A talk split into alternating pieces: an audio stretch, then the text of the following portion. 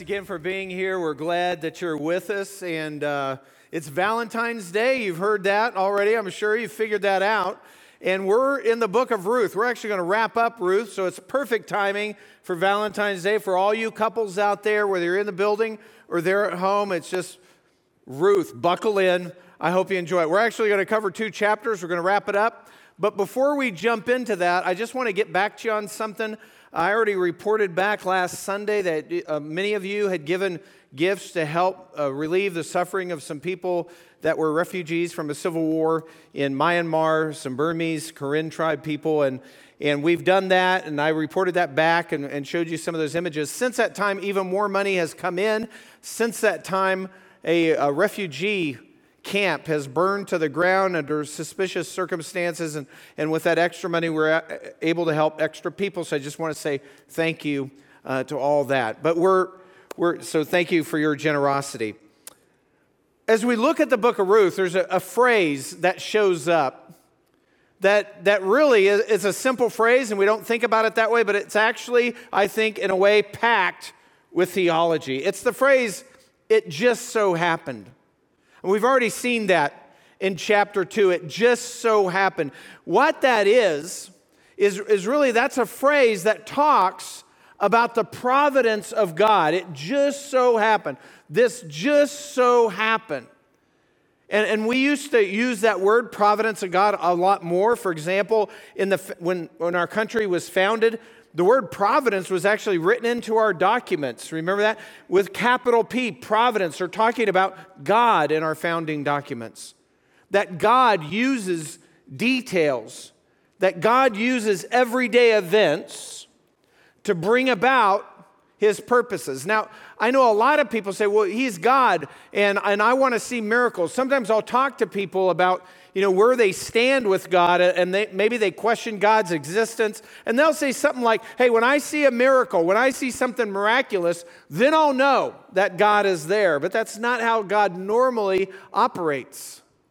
A miracle, technically, is when God suspends the natural laws of our universe and does something that defies all that, stops water, you know, piles it up, stuff like that. We see those occasionally in the Old and New Testament. And God can do miracles, but normally, God works through everyday events to bring about his purposes. That's the normal way, the, the way God uses most often for his will to be done. And, and I want you to think about that as we dive back into Ruth. Now, just want to remind everybody where we're at. Little recap. This guy, Elimelech, he's a Jewish man. They're, they're in the time of the judges. They get close to God, drift from God. They get, when they drift from God, bad things happen. They happen to be in a time of famine. Elimelech fails to trust God and he decides, I'm getting out of here. And so he leaves the country and he goes to the enemy of Israel, a country called no, Moab, that's not far away. But he not only goes there, he takes his wife and his two sons. And when he gets there, things really just get worse for him. He's there, uh, the family's there 10 years. And the first thing that happens is Elimelech dies. And then his two sons, against the law of God, take pagan Moabite women as wives. And then eventually both sons die in this 10 year span. And, then, and that leaves Naomi in a perilous situation. She has no means of survival, no way to feed herself. And so she decides that she is going to go back to Israel. Even though nothing's waiting, much waiting there for her, she's going to go back. She hears the famine's over, and she starts returning to, to, to Israel.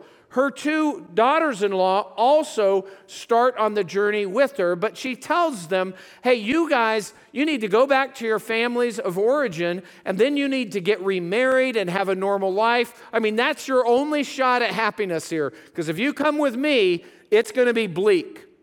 And one of the daughters in law does that, but the other one, Ruth, she says, no, I'm going with you. As a matter of fact, I'm going to stay with you. I'm going to care for you. I'm going to make your people my people, your country my country, and more significantly, your God my God. And so she comes back with Naomi. When Naomi gets to Israel, specifically a little back then, uh, town called Bethlehem that nobody had much significance for, but because that's before everything else that happens in Bethlehem. When they get back to Bethlehem, she says, Hey, don't call me Naomi anymore, which means pleasant. Call me Mara, bitter, because I left full, and now 10 years later, I'm coming back empty. She says, I have nothing. And so that sets up the situation and where, where she's at. Now, but that when they arrive there, although Naomi is, is broken and, and she's depressed, she's bitter, we can see just a glimmer of light because when she gets there, it just so happens that they arrive in Bethlehem at the beginning of the barley harvest. And then it just so happens that Ruth, when she goes out to glean, pick up the leftovers of the field, it just so happens that she goes to a field that belongs to a relative. And then it just so happened that Boaz, this man who's there, notices Ruth and talks to her. And then it just so happened that Boaz has heard about Ruth's commitment to, to take care of her mother in law and how she left the foreign gods and came to serve the God of Israel and take care of Naomi. And so all that happens. And, and Boaz is a man of noble character, it tells us, who follows God's commands. So he's all about what the law said take care of the foreigner, take care of the widow, take care of the orphans. He's doing all that. And that's how this all plays out. And he actually prays that God will reward Ruth. And so, right before we dive in, though, we need to know something about this a law in the Old Testament that's key to everything that plays out. It's the law of a family redeemer or the law of a kinsman redeemer. And this was a law written in for ancient times because remember, in ancient times, pretty much almost everybody lived as farmers. And if you didn't have land, you didn't have a way to support yourself. And so when the people left Egypt and came in to the land, the land was divided up by tribe, by clan, by family, so everybody had land. But what would happen is if somebody became impoverished, they might sell their land. If they became indebted, you know, the wheels fell off, who knows what happened. They, if they became indebted, they could sell their land. But the law was written, kinsman redeemer meant that the closest relative of that person who sold the land could buy the land back, repurchase the land forever it went. He had the right to do that. The, the seller couldn't refuse. And he could buy the land back for the family. That's why it only applied to the closest relative. And really, that was a way to protect families and widows. But during this time in history, the time of the judges, the time of Ruth, there was also another law attached to the law of the kinsman redeemer, and that was a, a Levirate law. And Levirate comes not from the family of Levi or anything like that, it's just a Latin word that means brother. It's the brother law, and it meant this. If uh, a man died, say a young man dies, he hasn't had any children yet, his widow had the right to remarry one of the, the deceased man's, her, hus- her deceased husband's younger, usually younger brothers who was unmarried that he would come and marry her. And then when he came, when he when they got married and had a child, that first child was then, if it was a male, named after the deceased brother. And then that child would be raised as the deceased brother's child and would receive the deceased brother's full inheritance. But then they would have other kids, and that would be the, the brothers. So you got that? So that, and, and all that was so when people lost land, they had a way of getting it back. But both people had to agree. As a matter of fact, if the widow didn't want to do that, she didn't have to. And if a brother didn't want to do that, it was sort of an issue. In the law, it allowed for her, the widow, to publicly shame the brother that he didn't take care of his brother's widow. And, and, so that would happen. You can read about that if you want, if you want to go into those details. So that's kind of what's happening. That's the setup. And, and you can imagine in days like that, that when, when an elder brother said, Hey, I found somebody I want to marry, all the other brothers are going, We want to know who. You know, uh, we, we want to check this out. We want to make, because we could end up married to this person. You know? So all of a sudden, families had this vested interest in what was going on with marriage. You could see the family tension there, right? And so that's kind of what's happening there. That's the kinsman redeemer. And not only that could he sell land, you could get in, it's a little more complicated. He could even sell himself into slavery and, and get money that way. And it would be a lot like what happened in the colonial period in America, where a bunch of people from Europe would say, Hey, I don't have anything. I need to get out of here. I'm just a tenant farmer. I can barely feed myself. Well, they'd hear somebody was going to America. They would attach themselves to that person and say, If you pay for my way to go with you to America, I will serve you for 10 years or, or 15 or 20. And that would be a law. And so they would voluntarily do that just to pay for the passage to get to America, for example, and then they would take it from there. So that's kind of what's going on. Boaz is one of those family members. All right, so now we're ready. And the last two chapters of Ruth, there's only four, so this second half of Ruth, it plays out like a um, Valentine documentary, okay? It's a true Valentine documentary. It all plays out, and it's in four scenes. All right, so you with me?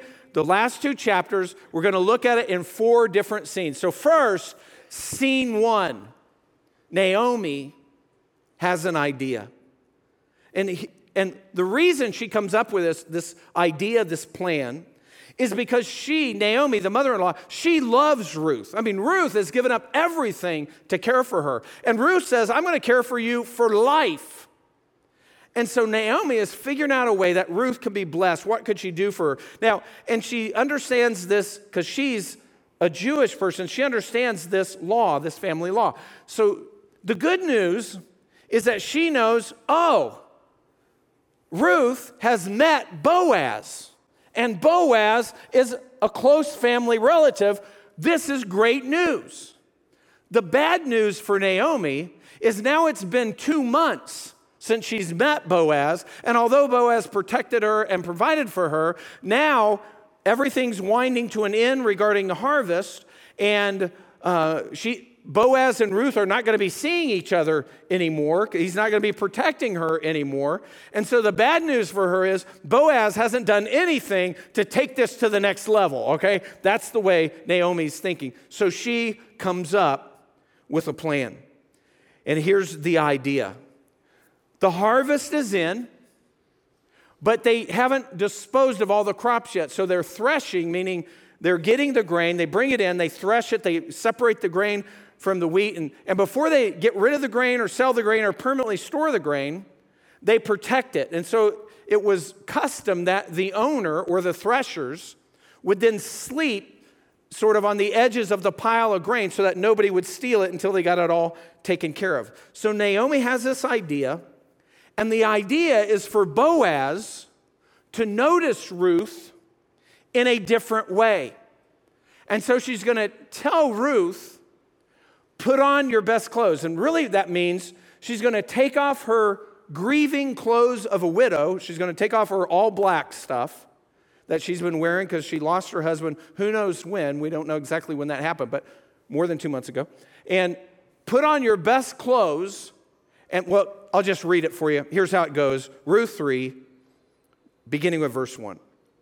And when she does that, that's going to be a sign that she's no longer grieving and she's available. All right, verse 1. Then Naomi, her mother in law, said to her, said to Ruth, My daughter, shall I not seek security for you, that it, that it may be well with you?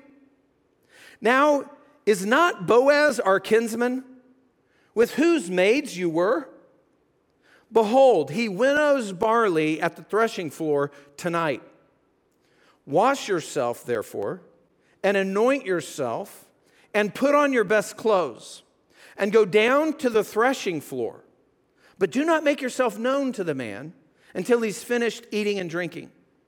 It shall be when he lies down that you shall notice the place where he lies, and you shall go and uncover his feet and lie down. Then he will tell you what you shall do. She said to her, All that you say, I will do. Now, you get the picture here? This sounds a little shady. She's going to leave at night. She's going to figure out where Boaz is sleeping on the grain pile because there'll be other people kind of around. And then she's going to go lay down at his feet and she's going to, but as she does that, she's going to uncover his feet. And we're hearing that in English and we're going, whoa, this sounds like code talk for a sexual encounter. You know, and that, and I got to tell you, when you read this in the Hebrew, it sounds like code talk for a sexual encounter. It, that's the way it is.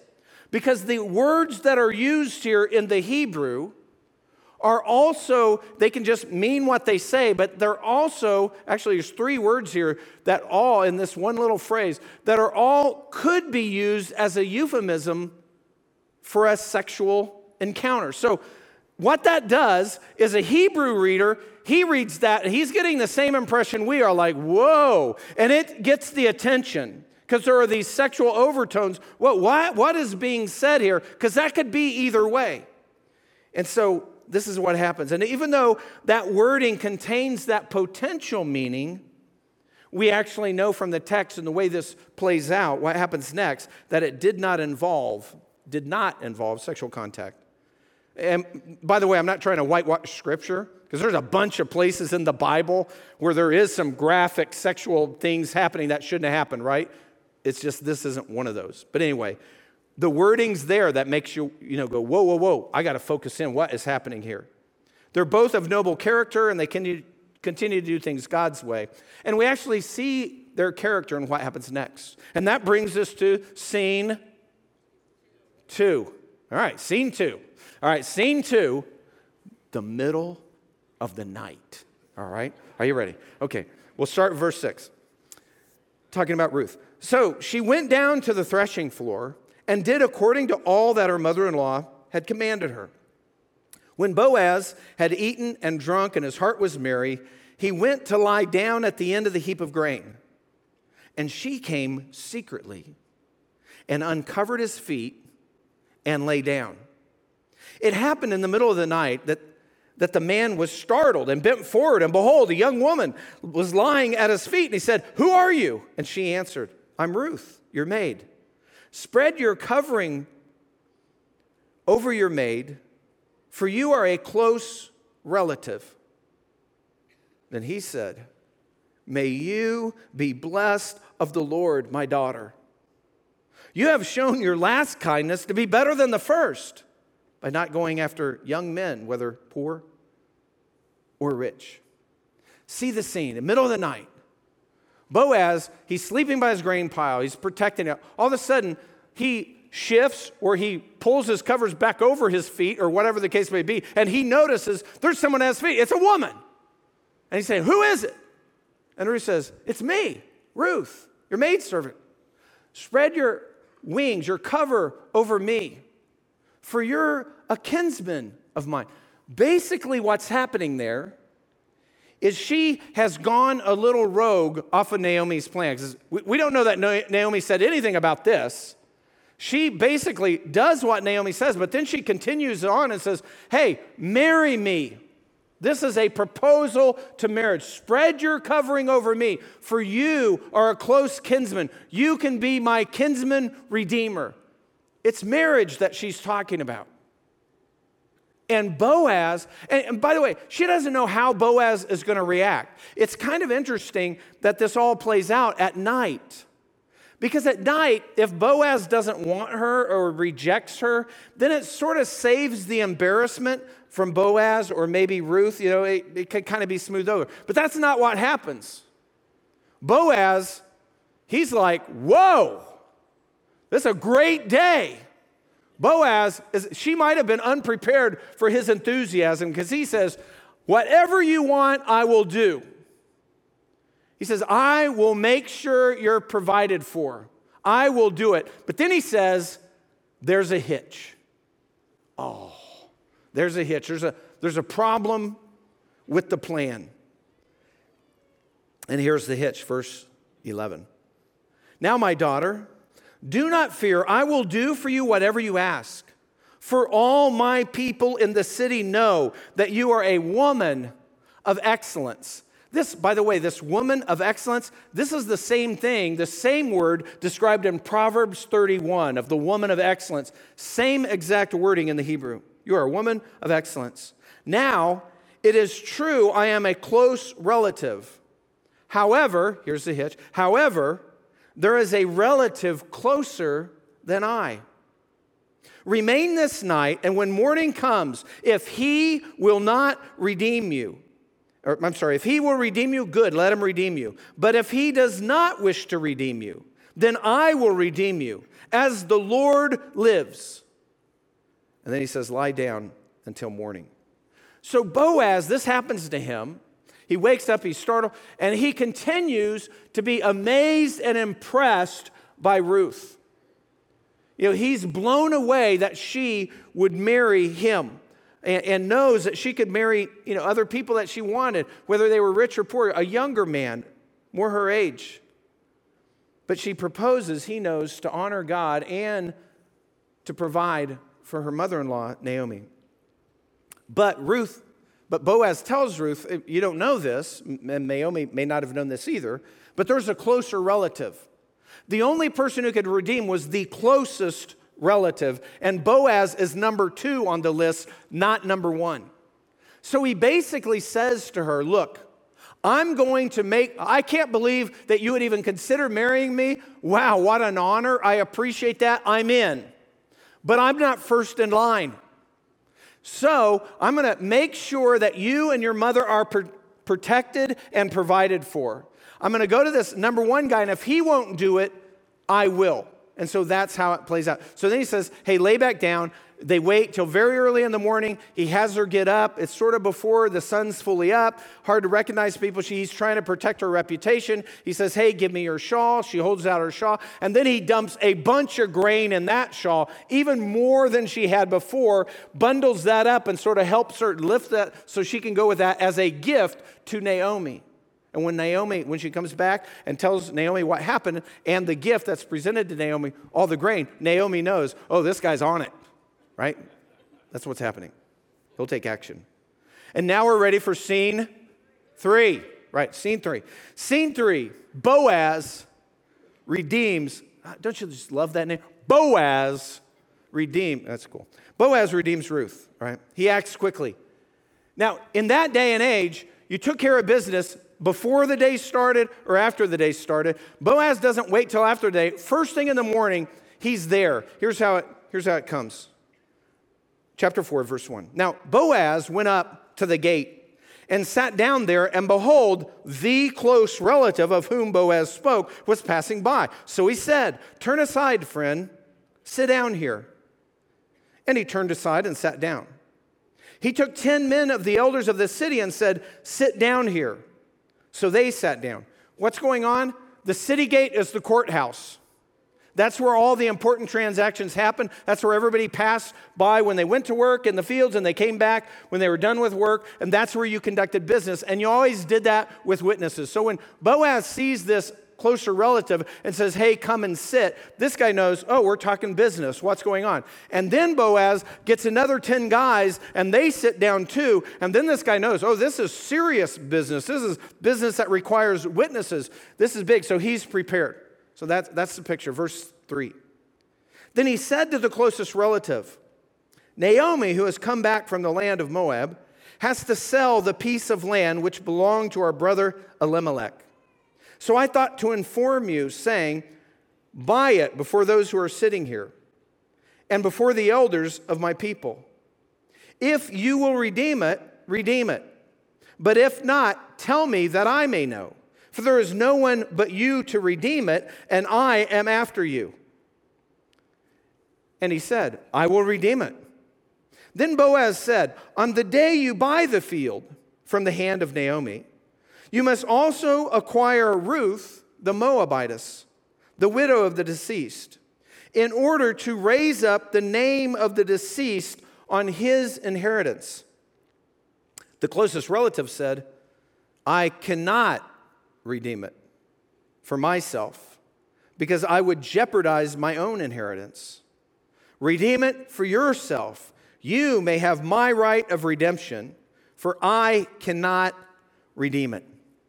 So you get it, follow along the story. It's a great story. He finds a closer relative. He says, Hey, remember Naomi came back from Moab? You need to buy this land. And scholars debate this wording. You know, does Naomi own this land or she just owns the right to buy the land, is kind of what's going on here. And he says, If you want to buy the land, buy the land, buy the land. You're first in line. I'm second. If you don't do it, I will. It's interesting because Boaz could have started with Ruth and then went to the land, but he didn't. He starts with it. It's almost like Boaz's plan is to get this guy thinking financially first. And the guy's like, oh, buying land. We can't buy land every day. They're not making more land. Land. And he's thinking, yeah, I think I can swing this. I think I could put the finances together. You know, it'd be like for us, yeah, if I mortgaged the house, if I did this, I could scrape this money together. I'll make this happen. And in the long run, I'm going to be better off. I'm going to have more land. That's how you make money. So he says, I'll take it. And right when the guy's thinking, hey, these dollar signs could add up, this could make financial sense, then Boaz drops the bomb, right? Oh, and by the way, as you know, you'll be caring for Naomi for the rest of her life if you buy the land. And then there's Ruth, the Moabitess. Ruth, the Moabitess. You know, you need to marry her. And oh, by the way, after you marry her, you realize that the firstborn male, and, and, and it's your obligation to do everything you can to make sure there are children, and that firstborn male, he gets the inheritance that we're talking about. It doesn't go to any of your other offspring, it's all his. Everything that belonged to Mahlon would belong to him.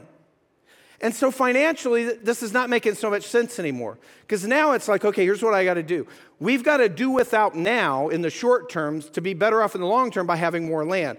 So actually, we got to scrape up all the money we have, purchase this land, and in the meantime, I've got to take care of Naomi. And in the meantime, I got to take care of Ruth. And in the meantime, I got to make sure that Ruth has children. And in the meantime, as soon as that firstborn male child is born, when he gets about 13, 14, or 15 years old, then all the land that I just worked and sweated to get, all that goes to him. And now our original state is worse off than it was because of all the money we put into that estate. Does that make sense? So all of a sudden, this isn't so great. And he's saying, I'll put my own inheritance in jeopardy. My children are going to end up with less with this plan than they would. So that's how. And the man gives up his right and he confirms it, you know, we're told, with this old cultural ceremony. The, the writers tell us, so back in the day when this happened, they would confirm a sale of land by taking off your shoe. So you're in the middle of all these elders, and because land was so important and there could be no mistake about it, they had this weird cultural practice where the guy selling land would take off one shoe and hand it to the guy. And then the guy would have his shoe, and everybody would know, oh, yeah, that means you're giving up your right for the land. And we don't know where that came from. It might come from, you know, how we talk about walking the land. I mean, when you buy some land, what do you do? You want to walk the land. And it was, might be a symbol just, okay, I don't have the right to walk the land anymore. That right is now your right, symbolized in my sandal, that you can walk the land. So that kind of happens out that way. And then the people at the gate, they joyously witness the transaction and they start singing praises to God and they pray for blessing on Boaz and Ruth. And then that brings us to scene number four. Right, scene number four. Boaz marries Ruth. What we can see through the whole story is that God works through even hardship, even disobedience, even suffering to bring about his plan. And notice how this all plays out. Notice the love that sort of floats to the surface in all this. I mean, here you have Naomi, she's taken this action why? For Ruth's best interests. And then Ruth is taking action. Why? For Naomi's best interest. And then Boaz is taking action. Why? For Ruth and Naomi's best interest. And we see all these people doing what's best for others. And, and, Boaz is blown away when he says that you've shown your last kindness to be better than first. He's like, wow, I was impressed when you were taking care of Naomi for life that you didn't have to do that. And now you're willing to marry me? Wow. And remember how Ruth looked at Boaz. Remember that one time we, it was in the last chapter? She bows down and says, Why have I found favor in your sight that you would even take notice of me when he starts providing for her in the field? It's like the best case scenario for a marriage. Know, I've done wedding ceremonies for like 30 years. A lot of you in here have done, done your wedding. But think about it, and we can all get this. When, when one person, say, say, the, say the groom, he's like, Yeah, I want to marry my, this, this bride. And I want to spend the rest of my life, because that's what marriage is a lifetime commitment. I want to spend the rest of my life serving her and providing for her. And then if you talk to the bride and she's like, oh, yeah, I want to get married, I want to make a vow before God to spend the rest of my life loving and serving Him. How do you think that marriage is going to go? Pretty good, right? Because they're both going, hey, all I want to do is serve the other person. That's what marriage should be. So it continues in verse 13. So Boaz took Ruth, and she became his wife. And he went in to her, and the Lord enabled her to conceive, because she hadn't before with her other husband. And she gave birth to a son. Then the women said to Naomi, Blessed is the Lord who has not left you without a redeemer today. And may his name become famous in Israel. May he also be to you a restorer of life and a sustainer of your old age. For your daughter in law, who loves you, is better to you than seven sons, and has given birth to him. Then Naomi took the child and laid him in her lap and became his nurse. And the women gave him a name, saying, A son has been born to Naomi. And they named him Obed. He is the father of Jesse, the father of David. And so there you have it. it, it the book ends with a genealogy. It's a key genealogy because it connects the line of Judah with the line of the kings and King David. So it's placed right here. As a matter of fact, next week in our next series, we're going in. There's first and second Samuel will be there, and then Kings will be. We're going to follow this line a little bit in our next series as far as chronologically is concerned. Because it just so happened a few years after this happened in Ruth's life that the people of Israel cried out for a king. And it just so happened that God gave them kings. And it just so happened that the greatest king in all of Israel was King David,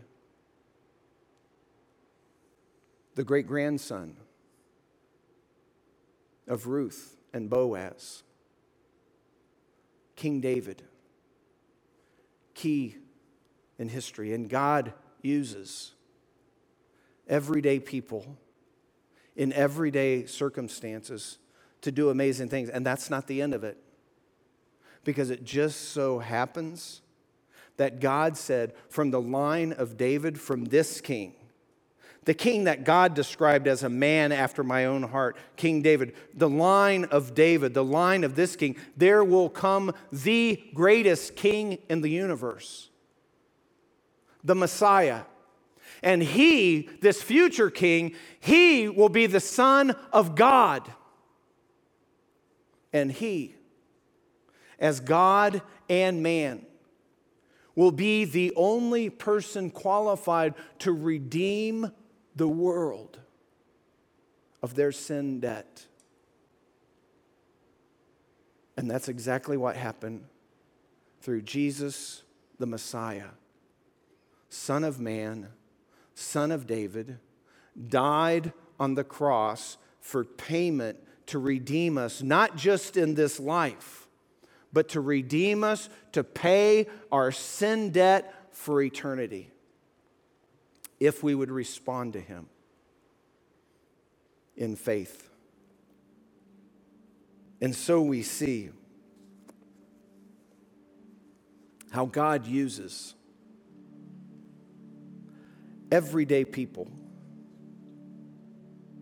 even in wrong circumstances like Elimelech rebelling from God. Didn't help Elimelech any, but God still has a plan.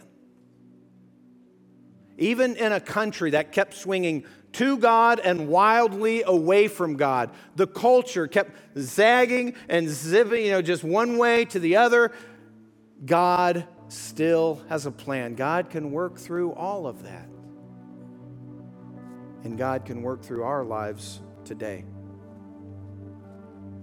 in ways that we cannot see yet if we just remain faithful and follow Him.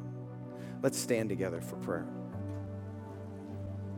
Father God in heaven, God, we thank you for this true story of Ruth and, and how you used her, a, a foreign Moabite pagan who started following you and started doing the right thing, and you used her to change history, not only history of Israel, but history in the world through her. We've all been blessed. And God, thank you for the reminder that you want to use us in the same way even through bad times, even hard times, even when we can't see it, when we don't understand, you have a plan. Help us to just keep doing the right thing. And that starts when we come to you asking for forgiveness. In Christ's name we pray. Amen.